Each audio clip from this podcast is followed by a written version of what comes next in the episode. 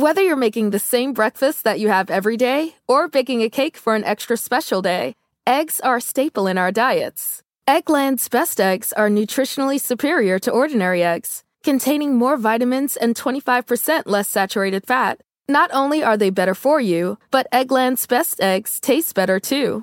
There's a reason that they're America's #1 eggs. Visit egglandsbest.com for additional information and delicious recipes.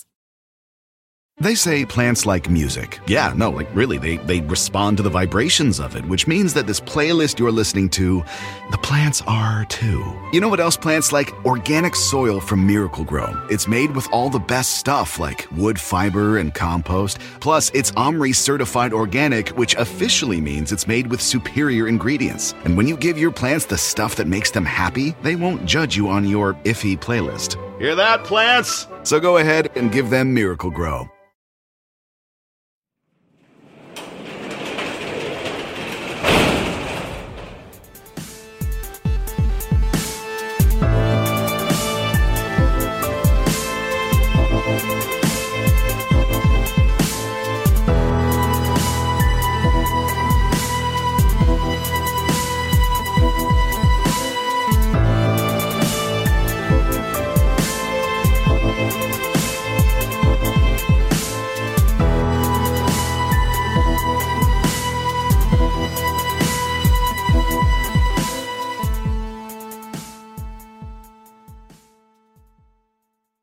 Welcome to True Crime Garage. Wherever you are, whatever you are doing, thanks for listening. I'm your host, Nick, and joining me from behind the glass is a man that would like to remind us all that a normal life is boring. He is the captain. It's a pirate's life for me. It's good to be seen, and it's good to see you. Thanks for listening.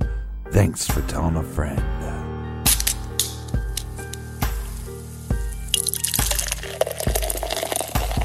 This week, we are proud to be featuring Alpha Abstraction by Wild Leap Brewing Company. This is Volume 6 with an ABV of 8%. Untappd lists Alpha Abstraction as an Imperial IPA double New England that is juicy, dry-hopped with lotus hops. It's definitely tropical with hints of orange. On the back of the can is a powerful quote, and it reads, "I want them real thick and juicy, so find that juicy double." This, of course, by the great Sir Mix-A-Lot. Garage grade 4.5 bottle caps out of 5. And today we are drinking beer thanks to our good friends right here. First up, a big cheers and a couple of cold ones from Michelle B. And a big we like your jib to Rebecca in Oklahoma City. Up north, a Canadian cheers to Cheryl from Telamine, British Columbia. And a big cheers to Anna in Atlanta, Georgia. Also commuting to and from work each day in the Flying Garage ship, we have Emily and the parts that are unknown. And make sure you wash your parts unknown. And last but certainly not least, we send a big thank you and cheers to Caroline. Sweet Caroline. In Currumbin, Australia. So thanks and cheers to everybody who contributed to this week's beer fund. If you want to help us out with next week's show, go to truecrimegarage.com and click on the donate button. BWERUN Beer Run. And that is enough of the business. All right, everybody gather around, grab a chair, grab a beer. Let's talk some true crime.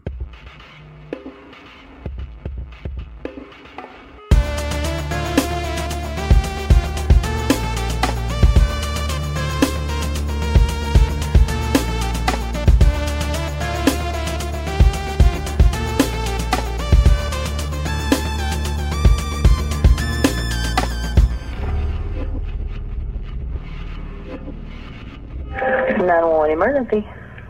Yes, I'm in the middle of the field. It's like we're just pushing guys over. Right here going towards Javelin on both sides. My truck ran out of gas. There's one car here. Got to take it to the woods. Please hurry. Okay, now run that by me. I'm not talking to him. I actually ran into him. Ah, you ran into him. Okay. Got the first guy. Do you need an ambulance? Yeah. No, I need the cops. Okay. Is anybody hurt? Hello? Hello? Hello? Hello? Hello? Hello?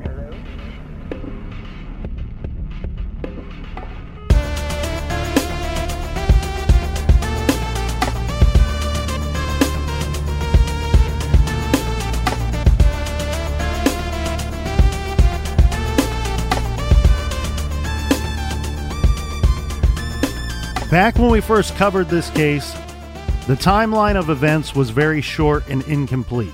Short because there were not many events on that timeline to discuss. There were just not enough good information out there from all the key players involved in this missing person's case. But starting late last year and continuing through the first 5 months of this year, information is coming out. And quite a bit of it, in fact. In brief, what we did discuss is 26-year-old Brandon Lawson getting into an argument with his girlfriend that he lived with, driving to his father's house, running out of gas, calling 911, and disappearing. We, like so many, spent a good amount of time trying to decipher what Brandon is saying in that 911 call. That 911 call is the catalyst for why so many people have become intrigued with Brandon's case. His girlfriend Ledessa and his brother Kyle have done their best to try to keep his story in the media. Because of Ledessa and Kyle, we now have a much greater understanding of the events that took place the day before, the day of, and even some minute-by-minute details up to when he disappeared. So tonight we are going to focus on the timeline that is now being presented. This is the new information that has come out. All right, let's dive into the timeline. Just two quick things before we move on any further. Mm-hmm. Okay, so first, for anyone that has the Stitcher app, anybody that's been listening to the show for a while now, they know that if you get the free Stitcher app, you can listen to all of our old episodes. The Brandon Lawson, our original coverage, was episodes 85 and 86. So on the drop-down tab, it's 2017, early 2017. Mm-hmm. And also, thank you to everyone that joined us last week at CrimeCon. We had a fantastic time meeting everybody. All right. Sorry, Captain. Now on to the timeline. So let's start with Wednesday, August 7th, 2013. According to Kyle, Brandon's little brother, Brandon was looking for some meth. Okay, so Brandon recently took and passed a drug test for work. Right. This was a job that he was going to be starting soon, a job that he was trying to get. Well, he passed that drug test. He got the job. He was going to start the job. So with all of that out of the way, Brandon wants to get high. Right. Now, Kyle knows this for a certainty because he says Brandon called him asking if he knew where he could score some dope. So Brandon gets what he's looking for. Kyle connects him with somebody, and he ends up getting the meth that he was looking for. Right, so this is no longer speculation. Correct, because at the time, the speculation was, he had a history of using meth, of purchasing meth. Well, he sounds like he's on something. Yeah, and so the speculation was, could he have been on meth and had a relapse, and this is the result, this weird 911 call and his disappearance? Well, it could be the result. We don't know, but what we do know for a fact now, yes, he was. We know it's a part of the equation now. Yes. So now on to the next day. This is Thursday, August 8th. Brandon went to his home, which is in San Angelo. This is after not coming home the night before. His girlfriend, Ledessa Lofton, she's been Brandon's girlfriend for 10 years. She is the mother of their three children and stepmother to Brandon's eldest daughter.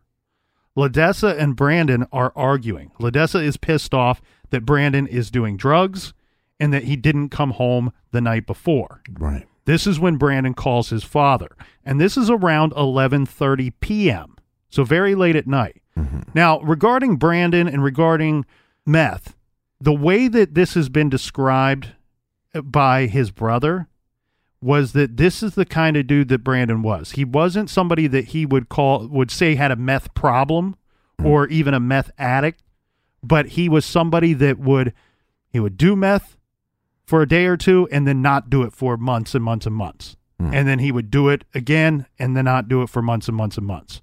So, this is just going off of what his brother Kyle has said. Mm-hmm. On the night of Brandon Lawson's disappearance, we know that he called his father. This is around 11:30 p.m. Now, it is his parents' house is a bit of the new information there, not just his father's house. But according to a phone call he had with his father around 11:30 that night, Brandon was heading to his parents' house in Crowley, which is about 3 hours away. Mm-hmm. It was just past 12:30 a.m. when he called his brother, Kyle Lawson, who also lived in San Angelo, and he's asking for help because he's run out of gas. Now, during this phone call, he says to his brother that three people were chasing me out of town. Brandon said it was, quote, the Mexicans in the neighborhood. And Kyle asked him if he was tripping, if the drugs were causing him to hallucinate, because he's talking to his brother. These brothers are extremely close. Mm. Okay, they're not just brothers, they're very good friends. They hang out together all the time. They call each other when they need something. And so he's saying, look, my brother didn't sound right on the phone.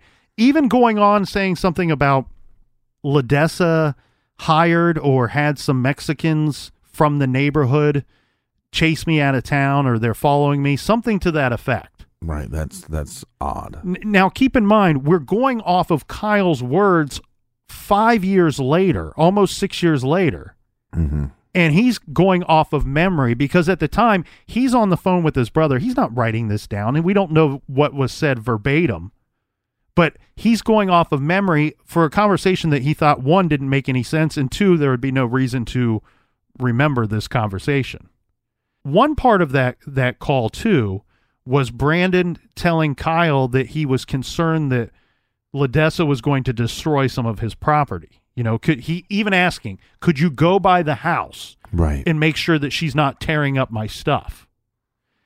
You know, Kyle's he says he's kind of trying to talk Brandon down a bit during this conversation. One, asking him, are you hallucinating? Are you tripping? Ledessa wouldn't hire some people to run you out of town. Well, it sounds like he's paranoid, one, from doing the drugs, but also because he was in an argument with her. Yeah, and Kyle goes on to say that, you know, she wouldn't tear up your stuff. This isn't really making any sense. And in regards to the statement of the Mexicans from the neighborhood, mm-hmm. Kyle says, I don't know what he's talking about. There's not like a group of people that they referred to these people with that phrase. Right. So this is completely out of left field to Kyle. At some point, Kyle goes over to Brandon's home. You know, Ledessa's already there. And this is less than a mile away from Kyle's home. This is to get a gas can. And then he headed out of town with his wife and his 4-year-old son. So now we have Kyle going to meet up with Brandon to bring him a gas can. With Kyle's wife and Kyle's son. Correct. During the next few minutes, the next hour or so, the brothers keep making calls to one another. But Kyle says that Brandon wouldn't have a full conversation with him, more or less saying a sentence or two before hanging up. Mm. At one point, Brandon said that he was running through a field and was bleeding, which Kyle took as him tripping over some rocks or some other kind of minor accident of the sort. Mm-hmm. Now, at 12:50 a.m., this is when Brandon called 911, which at the time rang to the local nursing home in Robert Lee. The call is hard to understand, but when the dispatcher asked if Brandon needed an ambulance, he said, no, I need the cops. Let's take a listen to that 911 call one more time. 911 emergency. Yes, I'm in the middle of the field. It's safe. We're just pushing guys over. Right here going towards Javelin on both sides. My truck ran out of gas. There's one car here. Guys shaking. The woods. Please hurry. Okay, now run that by me. We're not talking to him. I actually ran into him. Ah, you ran into him. Okay. That's the first guy. Do you need an ambulance? Yeah. No, I need the cops. Okay. Is anybody hurt? Hello? Hello? Hello? So there's new information about the timeline after the 911 call. Yeah, and that's what I think is very key here, to keep in mind that all of this stuff that we're going to go through here now occurs after the call that you just heard of Brandon calling 911, asking for help. So at 12:51 a.m., Kyle called Brandon and left a voicemail. At 12:51 a.m., Brandon called Ledessa, but she didn't answer.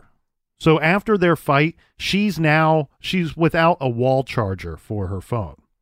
She took her phone out to her car to charge it up. It's likely she didn't answer the call either because she's still mad at Brandon, or the phone was at this time charging in her car. At 12:52 a.m., Kyle's wife calls Brandon and then called again. At 12:54, Kyle called Brandon. At 12:57, Brandon called his neighbor. At 12:58, Brandon called Kyle and then called again. At 12:58, the neighbor called Brandon 3 times. At 12:59, Kyle called Brandon. At 1:04, the dispatcher at the nursing facility called Brandon's cell phone back. This is because she's trying to get more information regarding this call where she couldn't understand what he was saying before. Mm-hmm. And she wants to figure out his exact location and what is wrong at the time so that she can send the proper help to the right location. Unfortunately, Brandon did not answer this call, so she left a voicemail, and she did try to call one more time after that. Now, I want you to keep in mind, too, with all of this phone activity going back and forth, Kyle, Brandon, Ledessa, the neighbor, 911, right? All of this, some of these missed calls or some of the calls that go to voicemail on Brandon's end may mean that he's on one of these other calls or trying to call somebody at this time. Right. At 1:12 a.m., Kyle called Brandon 3 times. Mm-hmm. At 1:15 a.m., Brandon called Kyle twice, the last calls he made from his phone. At 1:19, all calls made to Brandon's phone begin going straight to voicemail. Now, I've actually seen this 2 different ways, so I think just want to throw this out there to be clear here. There's some good sources for this new information that's come out, and a lot of it's coming from Ledessa and from Kyle. But there was also a really good newspaper article that came out late last year, and this is from the San Angelo Standard Times, and the writer is Krista Johnson. In the article in the Standard Times is where they state that all calls starting at 1:19 a.m. start going straight to voicemail. We do have Kyle, who at a later date said that these calls weren't going straight to voicemail until later, until I think he says 3 a.m. Mm-hmm. approximately. And he did an interview with our good friends Tim and Lance from Crawl Space. So we're pulling all this information from these different points here. Mm-hmm. But around this same time, at 1:19, Deputy Neal arrived at Brandon's pickup. He says shortly after 1 a.m. This is after dispatch received a 911 call from a trucker along U.S. 277 that reported Brandon's F-150 obstructing traffic by being over the white line. So it wasn't pulled all the way over. Right. It's still somewhat in the road, and this could be very dangerous, especially at night and it's dark out. The last gas station before Bronte, his car, the truck, ran out of gas before he could get to Bronte, which was not his final destination. Right. The last gas station before his area where his car ran out of gas, the distance is about 30 miles between San Angelo and Bronte. So Deputy Neal, who responded to this call, has responded to plenty of calls over his career of people running out of gas in this similar spot. So when he arrives at Brandon's pickup truck, Brandon is not there, but Kyle was just pulling up. This is where things get very weird. I mean, they're weird enough already. When we go through this timeline here, mm-hmm. we have Brandon on the phone with Kyle. And Brandon says to Kyle, when he's pulling up and the cop's there, he's like, "I can see you. I'm right here." That's what Brandon is telling Kyle on the phone. So, yeah, so we can assume that Brandon is in a field. He says he's in a field. He can see his brother because his brother's bringing him gas with his wife and his kid. Right. He may not be in a field. I mean, that call's 20 minutes, 30 minutes earlier. But he According to, he can see him. Right. According to what Brandon's telling Kyle, he says, I can see you. I'm right here. Mm-hmm. Now, Kyle says he looks around and he does not see his brother anywhere. So he doesn't know what he was talking about, but he knows of this active warrant out of Johnson County for possession with intent to deliver. Remember, we talked about that when we covered it before. Brandon mm-hmm. had an outstanding warrant. And so Kyle assumes, all right, he's just hiding until the cop leaves to avoid getting in trouble with police. But Kyle says the weird thing here is Brandon tells Kyle to run from the cop. Mm-hmm. And Kyle's like, I've done nothing wrong. I'm not running from the cop. Right. To which Brandon kind of challenges him, says something like, you know, where's your pride? Something to that effect. Right, which is very strange, but for a while it makes you speculate that maybe Brandon is not around the area that he claims to be and that he's maybe just somewhere else and sees some other car. And so when he's telling his brother, I see you, he doesn't really see him. But then when he mentions the officer, you go, okay, he has to be looking at him. He has to be, because what are the chances that he's somewhere else and there's a police officer, his truck, and his brother? Right. And that's the thing that Kyle says. And that's the thing that I keep playing over and over in my mind mm-hmm. is when I take each of this new information and I apply it to the template that we already have of trying to figure out what in the hell's going on, what the hell happened. Mm-hmm. You go, okay, well, now I know he's on meth. Maybe he's just hallucinating. Well, he's probably not hallucinating because he's describing what's happening as it's happening. Well, he could go in and out of delusion. I mean, that's possible, but...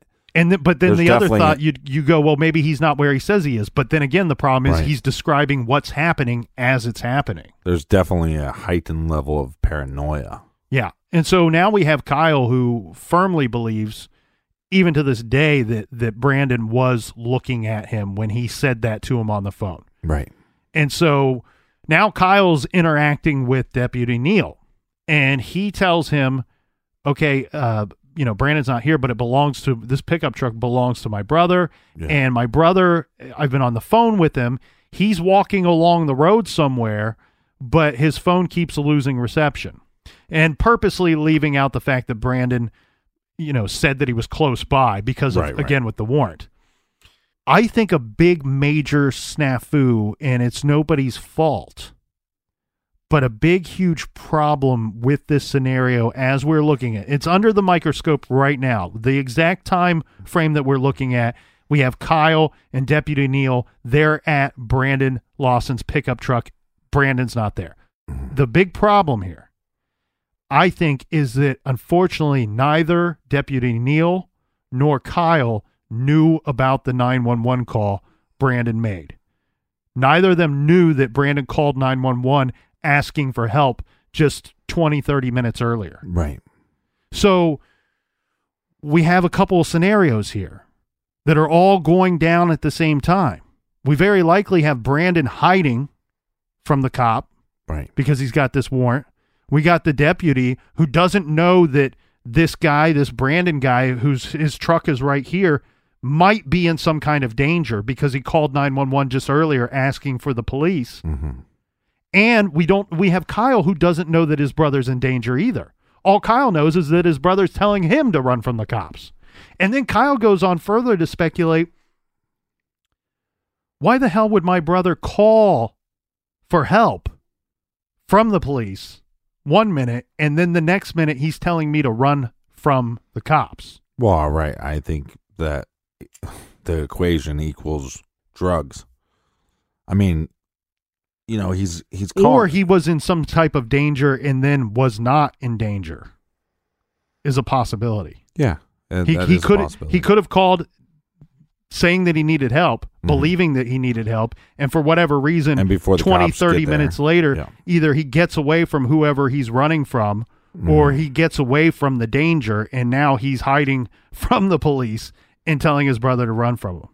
So either are possible. Right. But I also think it's strange. I think it's kind of a paranoia thing. You call your brother to bring you gas, and then you make this 911 call, you'd think at some point he would be saying whatever he's trying to say. And this is why I was saying about going in and out of, you know, delusions, is because what if at the time he's having this delusion and he calls 911, next time he talks to his brother, he's not having that delusion, so he doesn't tell his brother about it. Mm-hmm. I mean, I think that's the other thing too. It's like we are speculating that he got meth, but we don't know for sure. And was that meth laced with anything? And I know that there's different, you know, how pure something is and how that affects the body. I'm not an expert on that, so I don't really know, but I wonder if that has something to do with the situation that Brandon's in. It's a possibility, and that's the thing about buying illegal drugs, is you don't know what is in or what you're actually buying. Right. But according to Brandon, it was meth he was looking for, and it was meth that he got. Right. So now we have this situation where Kyle and the deputy are interacting with each other, and they're discussing Brandon not being there. They're discussing the truck being out of gas. Right. And Kyle says, look, I'm going to go look for my brother because I brought the gas can. I will go get some gas and get this whole thing figured out, get this truck moved and get him on his way. And Deputy Neal says to Kyle that, well, you don't need to go in this direction on the road. And I'm sorry, Captain, I thought I had it in my notes. Going off of memory, I think it was north that he was indicating, mm-hmm. but I can't find it right here at this moment. So whatever direction he's referring to, he says, you don't need to go look that direction because that's the direction I, the deputy, just came from. And so I didn't see him walking on the side of the road. Yeah. So Kyle secretly knows he doesn't need to go find his brother because he's just talked to him, mm-hmm. and he's purposely leaving out that, hey, my brother's got a warrant, and he's right around here, according to the phone call. Really high. So Kyle says that he decided to drive away and just park up the road just a little bit away to see if his brother would come out once the deputy left. He says that he sat there for, he doesn't know the exact time, but he says he sat there for a good 30 to 45 minutes. He eventually left because, remember, he's with his wife and son, mm-hmm. and his son's only 4 at the time. So his son is hungry and starts crying. And I guess that Kyle was unable to put gas in the gas can that he brought, because his check hadn't hit his bank account yet. So he's got no money. So he left the gas can in the bed of the pickup, thinking that if Brandon came back, he would be able to get the can, see the can, get the can, walk to the gas station, get some gas, right? Mm-hmm. Kyle has to go back home because he's got his little boy and his wife. He drives back to San Angelo. He got some food and stuff for his kid, and he figured that he would just go back out there. He thinks that Brandon is hiding because of the police. Right. And so he's going to go out there. Well, let me pause you for a second, too, because if Kyle's out there with the police officer leaves, probably looks for Brandon on the way, the police officer does, but probably heads a different direction than he came because he already looked that way. Kyle leaves. He goes down the road. He parks for a little bit. He didn't see any movement, but you'd think that Brandon at that point would be like, I'm going to try to get in my truck, because I'm assuming that my brother would have put gas in the tank. But we now know that there was no gas in the tank. It's weird, too, that communication has dropped off between the two brothers. Yeah, but I think that's due to probably cell service or battery.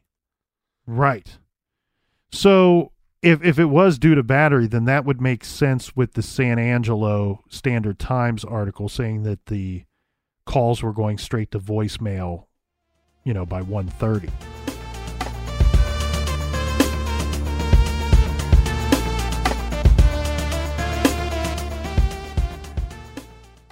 The evidence keeps pouring in. At this point, the facts are undeniable. It's an open and shut case. Monopoly Go is the most fun you can have in a mobile game. Everyone is still talking about Monopoly Go for a good reason. It is an absolute hit. Millions of people pass Go every day because this game is always bringing something new to the table. Like countless crazy tournaments you can join with your friends as partners or teams, or timed events offering bonuses like massive multipliers or rent frenzies to help you get huge rewards. And there's so many rewards to discover. Rare stickers you can trade with friends to complete albums, delightful emojis to taunt people with when you raid their riches, unique playing pieces, and so much more. The verdict is in. With Monopoly Go, there's something new to discover every time you play. So don't miss out. Go download it now free on the App Store and Google Play. Do you want to set your child up for success? Of course you do. That's why you need to check out IXL Learning today. IXL Learning is an online learning program for kids covering math, language arts, science, and social studies. IXL is designed to help them really understand and master topics in a fun way. It's powered by advanced algorithms. IXL gives the right help to each kid no matter the age or personality. There's one site for all kids in your home pre-K to 12th grade. Kids could use it at home on their computer or on an app on your phone or a tablet. No more grading those worksheets. IXL grades everything for you. 1 in 4 students in the U.S. are learning with IXL. IXL is used in 95 of the top 100 school districts in the U.S. I love recommending IXL Learning. Kids can learn at home or on the go. And all my friends and family that are using it absolutely love it because it's so easy to set up and so easy to use. And even the kids that I've recommended it to their parents have told me, hey, Captain, thank you. I was having problems in math and my parents couldn't help me, but IXL could. Do you want to get your kids back on track or do you just want to get your kids ahead? Do so with IXL Learning. Make an impact on your child's learning. Get IXL now. And True Crime Garage listeners get an exclusive 20% off IXL membership when you sign up today at IXL.com/garage. Visit IXL.com/garage to get the most effective learning program out there at the best price. Check out IXL.com/garage today. The best part of spring cleaning takeaway is the post-clean clarity you get. It's kind of like when you find out that you've been paying a fortune for wireless. When Mint Mobile has phone plans for $15 a month when you purchase a 3-month plan.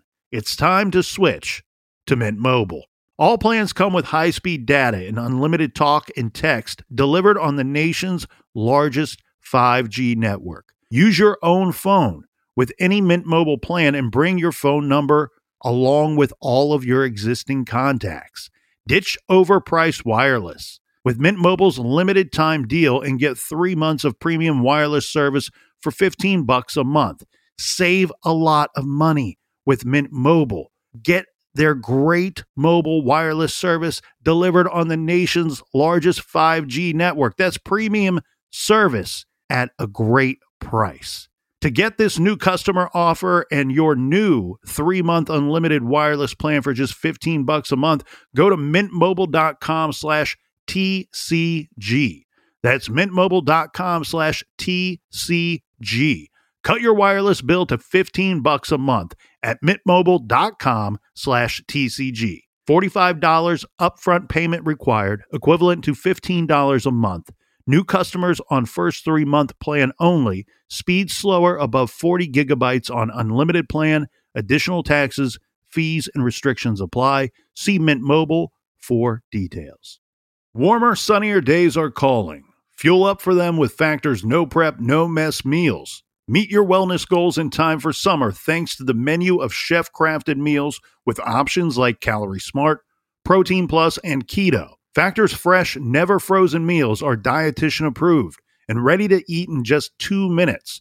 So no matter how busy you are, you'll always have time to enjoy nutritious, great-tasting meals. with 35 different meals and more than 60 add-ons to choose from every week. You'll always have new flavors to explore. Crush your wellness goals this May with dietitian-approved meals and ingredients that you can trust. Make your day delicious, from breakfast to dessert. Stay fueled with easy, nutritious options. Treat yourself to restaurant-quality meals that feature premium ingredients like filet mignon, shrimp, and blackened salmon. I am new to Factor, and I have been loving every minute of it. I have a problem, and it's called lunch. Some days I need a pack of lunch, and some days I work from home. Whether I'm at home or whether I'm on the go, Factor is fueling my lunch from now on. Head to factormeals.com/truecrimegarage50 and use code truecrimegarage50 to get 50% off your first box, plus 20% off your next month.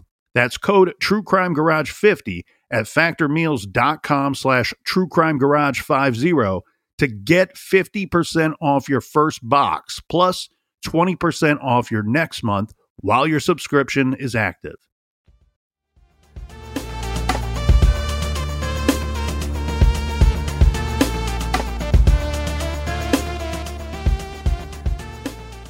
We're back. Cheers, me mateys. Cheers. Now, we need to keep in mind that all of the activities that we've really been going through here are technically happening on August 9th, 2013, because the 911 call and everything after takes place after midnight. Right. Okay, so by this point, Kyle is at home. He's taking care of the kid.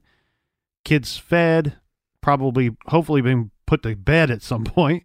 But he decides he's going to head back out to Brandon's truck, thinking that when he goes back, this time he's going to take some gas. Maybe the police officer will be gone by then. He says he gets back to the pickup about 5 a.m. Brandon wasn't anywhere to be found.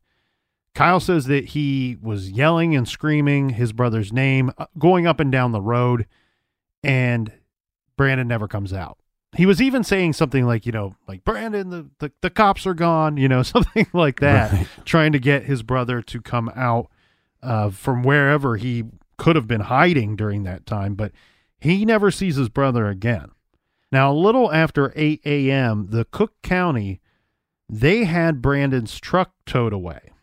According to, this is because, you know, it's in the road. It's a hazard. But according to a sheriff's office report, Deputy Neal checked properties in the area of Brandon's truck. So this is less than 24 hours after him being missing, looking to see if anything had been disturbed or for signs of someone who might have got water from one of these properties. But he didn't see anything to indicate that Brandon was in that area or had been through that area. Later that day, he checked the same area with a thermal imaging camera. On August 11th, a small private search team gathered and conducted a 4-hour search. On Tuesday, August 13th, a helicopter search was conducted over the Colorado River. And the Colorado River is fairly important in this whole story. They also searched with this helicopter along both sides of U.S. 277, near where Brandon's pickup was. Mm-hmm. So, to be clear, Brandon's last known location was along U.S. Highway 277 north of San Angelo and right before the small West Texas town of Bronte. So the last call that he received, that Kyle received from Brandon, was the one that he said, I can see you. Mm-hmm. Because wasn't there some speculation that the brother got a call after that? That he said, you know, that he was riding with somebody? That Brandon was riding with someone? Yeah. If in fact that happened, we don't have Kyle saying that happened. Right. So if that was speculation before, that could have just been nonsense. Yeah. Yeah, but I think that there's good room for speculation when you have a story where that's essentially a 911 call, and we knew, you see when we go through this, we went through a half hour of things that took place that we were unaware of when we first covered this. Yeah. And that anybody was really unaware of, other than Kyle and Ledessa. Now, some of this information regarding information that Kyle has provided to the public, he's been very forward with this information, you know, taking interviews and such. But people wonder, well, because a lot of people have some suspicions of Kyle in general. But he says, you know, I've been locked up for a decent amount of the time between when my brother went missing and now, or when he started providing this information. And so he wants to get this information out there to help people piece this thing together a little bit better. He's really wishing that the local authorities would do more on their part. Right, but that doesn't rule him out as a possibility that Kyle did something to Brandon. Well, there's always that. I mean, until we find Brandon alive or not, right? There's always a possibility of just about anything at this point. It doesn't seem that way. My gut is not saying that he's... Because you would think that if you did something and then you went away to jail and you were there for a while and you came back out, nobody's continuing to talk about this case unless Kyle does. Yeah, if Kyle and Ledessa would let this thing go away, it probably would. We would be left with is this 911 call that keeps popping up on podcasts and YouTube, and that's about it. But as far as the local authorities are concerned, like I said, if Kyle and Ledessa would let this thing go away, it would. The local authorities, they've conducted some searches over the years. But we have Ledessa, who has brought in private investigators, private search companies to search that area. Now, this is Texas, and some of these people in this area own a good deal of land, and some of them are not very willing to allow these private companies to come in and search their land. So we have a difficult situation here where... Well, and I know his girlfriend said that she can't really decipher the 911 call, but do we have Kyle saying that he's listened to the call and this is what he thinks was said? Well, so we actually have a couple of things, and that's good. I'm glad that you brought that up. We will go through that right now. So according to Kyle, I didn't get like a minute-by-minute from Kyle on what he thinks Brandon is saying at different points. There is one point as far as the word staper goes. I believe Tim and Lance asked him if that some kind of slang, you know, from your area that you live in that he's referring to something as a staper. Staper. And Kyle says that it's not slang. He says that he believes his brother was trying to say state trooper, but just misspoke. Right. And yes, that's essentially, when you really boil it down, that is just a guess on Kyle's part. But keep in mind, I feel like Kyle knows Brandon better than anybody else. Yeah. We do have a friend of Brandon's that's from the same general area. And we have Ledessa, the girlfriend. They've put some of their 2 cents in on what they think Brandon is saying. They say that they can understand some of the words that Brandon is saying, some of the words that maybe you and I can't understand. Right. So I'll try to break this down without going too, you know, getting too confused here. But this is a general... This is what they believe him to be saying. Yes, I'm in the middle of a field, and then something just pushed some guys over. Out here going towards Abilene on both sides. My truck ran out of gas. There's one car here. Something chasing me through the woods. Please hurry. We're not talking to him. I accidentally ran into him. Got or shot the first guy. Yeah, no, I need the cops. Right, which is interesting because the part of we're not talking to him, to me, that, you know, we have him then talking to his brother not much later, saying, hey, we're not talking to the cops. And so that would go along with what he stated to 911. if he's in this paranoid delusion state, his thought is still, I can't talk to the cops. So. Well, I think the thing that's interesting here is, of course, there's still some words that they can't make out themselves. Mm-hmm. The friend of Brandon, he believes that maybe Brandon was looking at his phone, that the phone is not up to his ear, that he's possibly could have it on speaker, or, you know, that he's looking at the phone, that the phone's in front of him. Right. And the friend, this is just a belief. His friend believes that on occasion when it sounds like Brandon's coming in or out, or you can't decipher a word, he thinks that Brandon might be changing directions, that he's looking towards something. Right. So that you're kind of losing his voice there for a little bit. Yeah. When he turns away. Yeah. So I found that to be extremely interesting. The other thing that I found very interesting was I like this friend of Brandon's. He's not going to claim to know what Brandon's saying when he can't understand him. He's not filling out the whole, puzzle for us. Right. He's saying these are the words and things that me and Ledessa can make out and that we think he's saying. And then here's a couple points where we don't know. We just don't know what he's saying there. So the phrase of something just pushed some guys over. Well, it's good that they're doing that, though, too, because on one hand, they could give you what they think, but I think by omitting that, you don't put any ideas into other people's heads. Well, it adds to clarity by not including that. So the phrase of something just pushed some guys over. Man, I tell you what, the speculation on what that could have meant, and if, in fact, Brandon is saying state trooper, that has caused some wild thoughts and theories. And it's okay that it has, because I think we've all had some pretty wild thoughts and theories on what he could be saying, what he's trying to describe on this 911 call. Mm-hmm.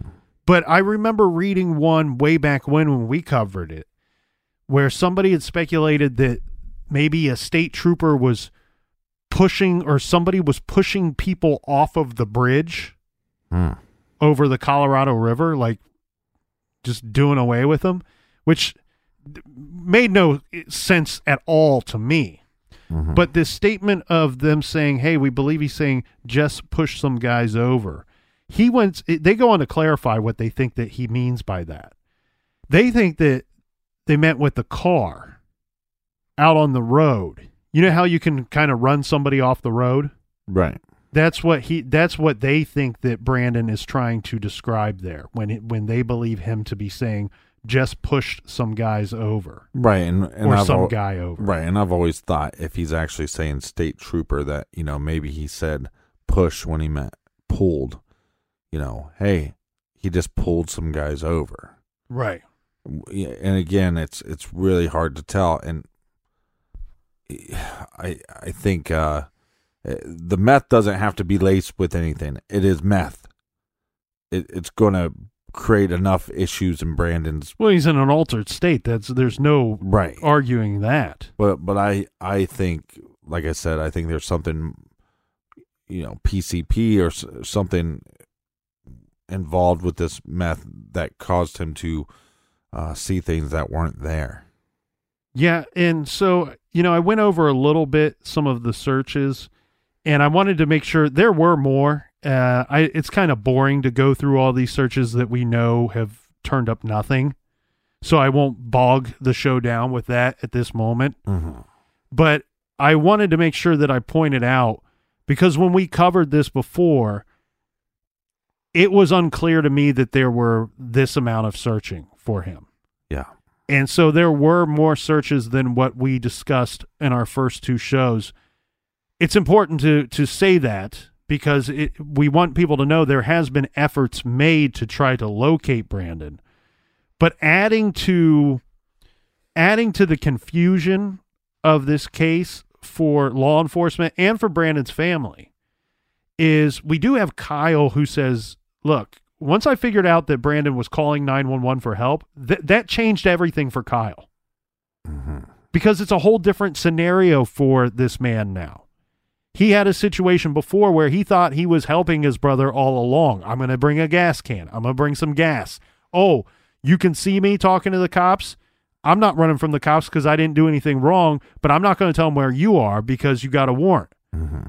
Afterwards, once he learns that his brother called 911 for help, he's been extremely concerned. So he goes to law enforcement and he told him straight up, look, I need you guys to go look for my brother because he was in that area that night. Right. Well, how do you know? Well, I know that because he called me and said that he could see me talking to the deputy. Right. And I didn't know that he called 911 earlier that night looking for help, or I would have told the deputy, my brother called 911. He says he's around here somewhere. But when Kyle pulls up, the deputy's already there. Yes. So it's according to Deputy Neal, he arrived like seconds before Kyle arrived. Yeah, because you wonder if that's the deputy that Brandon's possibly talking about on the phone. Mm-hmm. But if he's claiming, I just got there seconds before, then it'd have to be somebody else. Yeah. And the other thing, too, is remember the deputy is arriving at the pickup truck because the pickup truck is called in by the trucker. Right. Not by Brandon, obviously. During his call for help, they're unable to determine where he is and what kind of help he actually needs.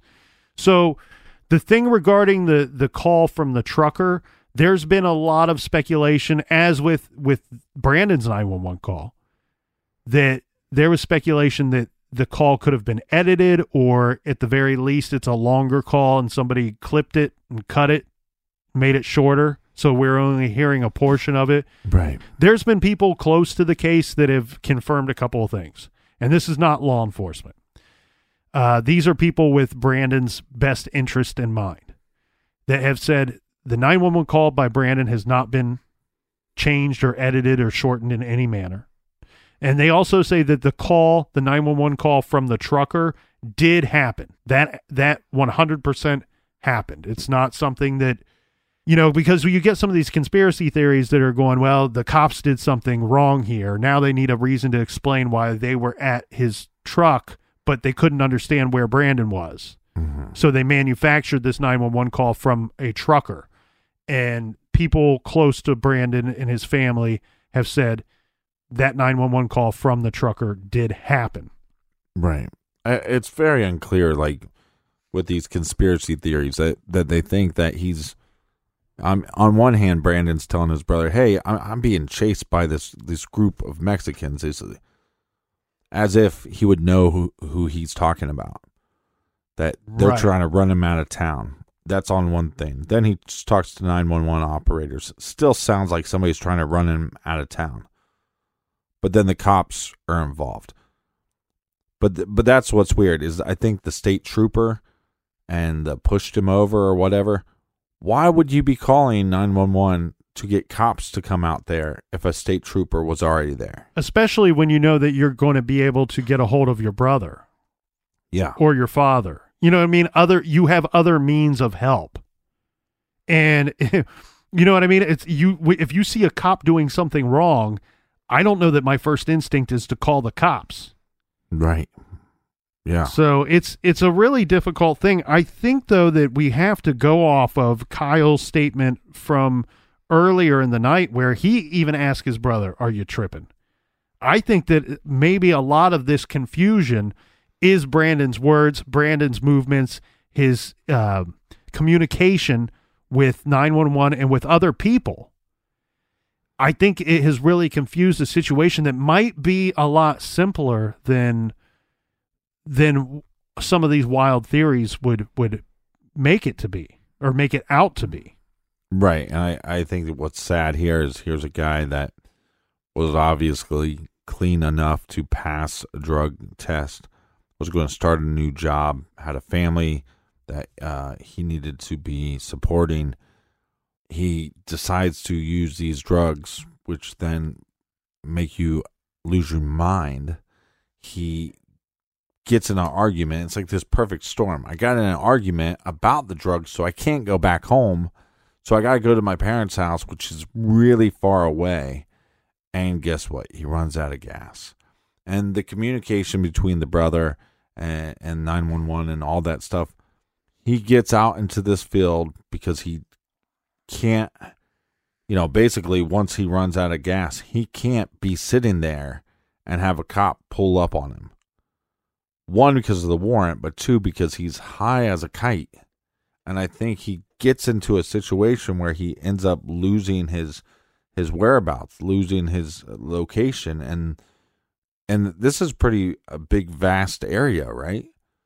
So he could have wandered for a very long time and got himself even more and more lost. Which is weird and difficult, though, too, because at one point he's alive, communicating with his brother. Yeah. I can see you. I see the deputy. I see my truck.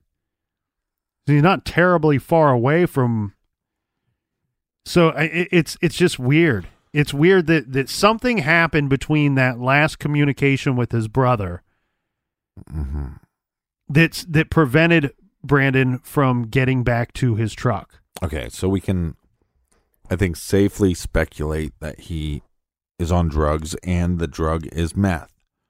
We have no clue how much, right? Well, we don't need to speculate. I mean, we have Kyle... we can't say with 100% certainty, but we have Kyle saying this is not out of character for my brother. He was looking for meth the day before. I put him in touch with somebody that sold him some meth. Mm-hmm. I spoke to my brother the day that he went missing. It's not my belief that my brother was on meth. I know he was on meth. Right. So if we are to believe Kyle, then it sounds like 100%. And according to Ledessa, that's why she's angry with Brandon, that he relapsed on this. And my point being, so we can safely say that's what we think is happening. We don't know how much. So is it possible that, I mean, he obviously, let's say he did enough to alter the way he was thinking, paranoia, delusion. Is it possible that he ends up ODing out in the field from this drug use? It's possible. And then that's where the elements become an issue. And I understand that they searched for him, but how far did he go? And is it possible that he was taken away from the site that he OD'd, by an animal or something? Well, and he could also have gotten in trouble after this communication. I mean, there's still... Just because these drugs are involved, I don't think means 100% that he didn't run into somebody that night, and that's why he's never come home. Right. So, but one thing that I was getting to earlier is one problem that they have and that the family had early on was local law enforcement was suspicious of two things. One, after hearing about the drugs and after hearing about Brandon not coming home the night before, storming out after an argument. Local law enforcement believes that Brandon is moved on to another woman. Mm. And they also believe and don't believe Kyle because they think that Kyle assisted Brandon in leaving somehow. They think, even though he's with his wife and kid. Yes. So he got them involved as well. No, their thought is after the truck was found that at some point Kyle took Brandon somewhere, drove him elsewhere. He pulls up. Brandon calls him, says, "I can see you. Don't talk to the cops." He ends up talking to the cops. Cop leaves. He sits around for about 30 minutes, 40 minutes. He goes back home, gets his kid some food, puts him to bed, goes back out, gets Brandon, and then helps him go on to the next woman. Well, any version of that story. I mean, right. You can have any bazillion ways that could happen, but their very general statement to Kyle is, we think this occurred, and we think you helped him. So One difficult thing too here, and this is very, I find this to be probably the most interesting thing of all. Then he's just going to continue to, again, nobody's talking about this case unless Kyle talks about it, or you know, so he's going to go out of his way to do interviews and talk with people just to keep up the lie. I don't know. I can't rationalize their thinking. Real quick, before we get into the thick of this, we should point out too that it is Brandon's friend that says, remember those noises that are heard in the background of the 911 call? Some people have said that could be a shot, could be a gunshot, could be this, could be that, could be the other thing.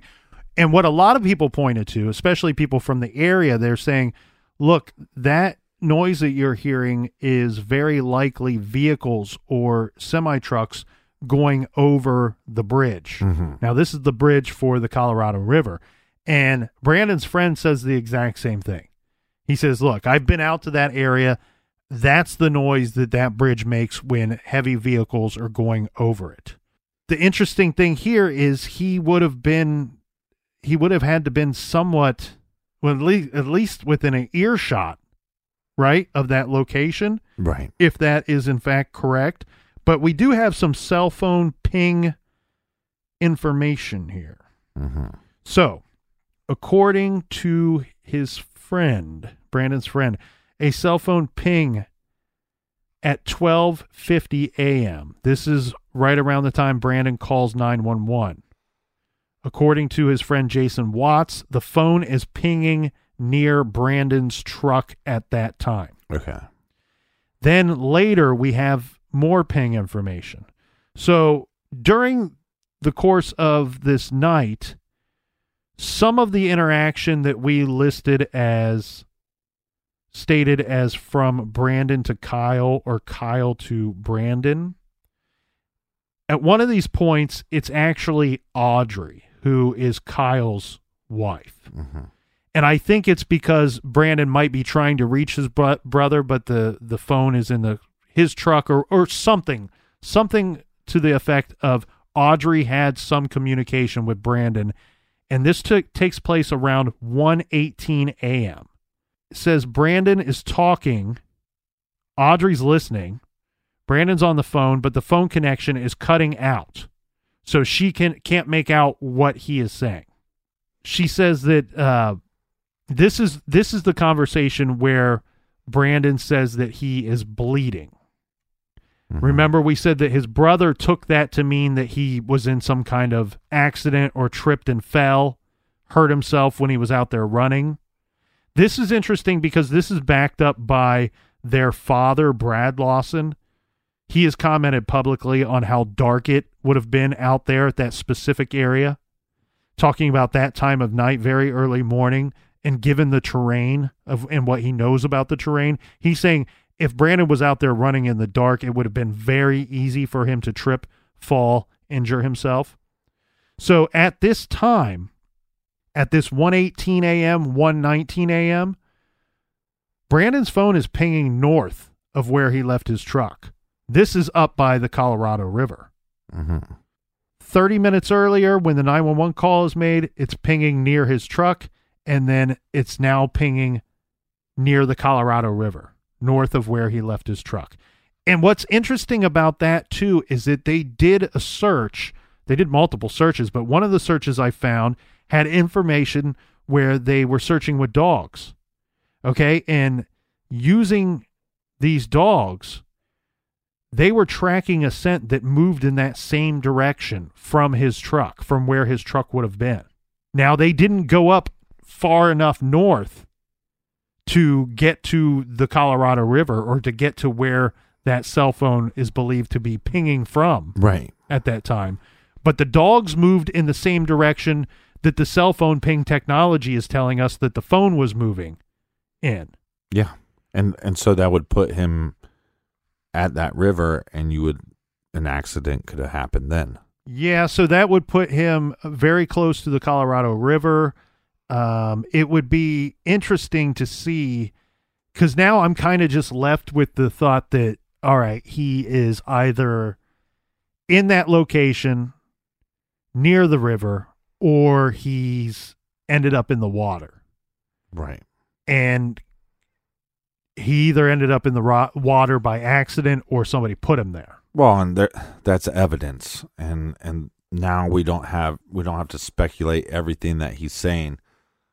We know that, and they probably have a time of the cell phone ping. So it's probably right after the... Yeah, it's 1:18, 1:19. Of the northeast ping. Correct. So this is after he talks to his brother, so he starts heading this way. Again, you have somebody that's high on drugs. And could he just go, oh, I'm going to cross the river and just not make it? But the difficult thing here is that technically that would put him not where he says he was, or not where Kyle believed him to be when Brandon's saying, hey, I can see you. I'm right here. Yeah, but maybe he can see you, but from way far away. You know, because he sees the cops' lights or whatever. I mean, who knows? Well, this would have been hundreds of acres. Right, but my point is that we have evidence that after he talks to his brother the last time, he is heading away from his truck and heading towards water. And we have a person that is obviously not of the right mind, and who knows what kind of accident could happen with the river. Well, and I think the saddest part of this that I came across in this new information. Well, here's my other point though too, is even if his phone was dead, it'd possibly ping several more times, right? No, there needs to be some kind of reason for it to ping. It has to complete some kind of function for it to ping. Like a call, a text, accessing GPS. Yeah, but see, I wonder if it would ping, because if you go in and out of service, would it ping then? You know, because let's say you walk a little bit further this way, out of service. Go a little bit this way, you're back in service. So would it ping again? So my point being is that the phone doesn't ping after that point. That puts Brandon to that river, and there's no pings after that. I don't think we should assume everything. I don't think we should speculate everything. But to me, it's like there's evidence that puts him to that river, and then there's no more cell phone ping ever. Because also, if he left and went with another woman, at that point he just stopped using his cell phone altogether. Never charged it ever again. Never turned it back on. It's more likely that he ended up in the river, and that's why we have no more cell phone ping, because that water, you know, because the phone is submerged in water. One of the saddest things that I came across when looking for new information on Brandon Lawson's case is a statement from Ledessa, who's talking about the 911 call. And she says that the two older girls listened to it on YouTube trying to make sense of what Brandon is saying. And she adds, it just hurts me that I can't find him for them. Ledessa believes someone knows something about what happened to Brandon. And it sounds to me like Brandon's family believe foul play were involved. She has said, and this was as of the 2018, late last year, the San Angelo Standard Times article. Mm-hmm. Ledessa has said that she has not been able to find out the identity of the dispatcher that Brandon spoke to that night, or the trucker that called about the pickup, that called 911. These are people that she and the family would like to talk to see what they think about what happened to Brandon. Well, and you just feel so bad for his family and his friends, especially the brother and his girlfriend that talked to him that night, because it seems like they were so close to helping him. And that if there was foul play or some kind of accident, that they might have been yards away from saving Brandon's life.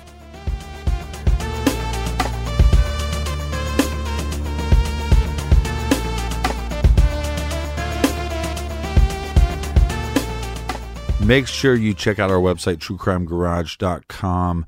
We have our CrimeCon review that you can listen to for free. It's an off-the-record episode, but you can check it out for free. It's up on the website. And check out our bonus show on Stitcher Premium, Off the Record. Nick's on vacation this week in Florida. I hope he's having a good time. He did a lot of work so we could still put out this episode this week, and he could still go on vacation. So until next week, be good, be kind, and don't litter.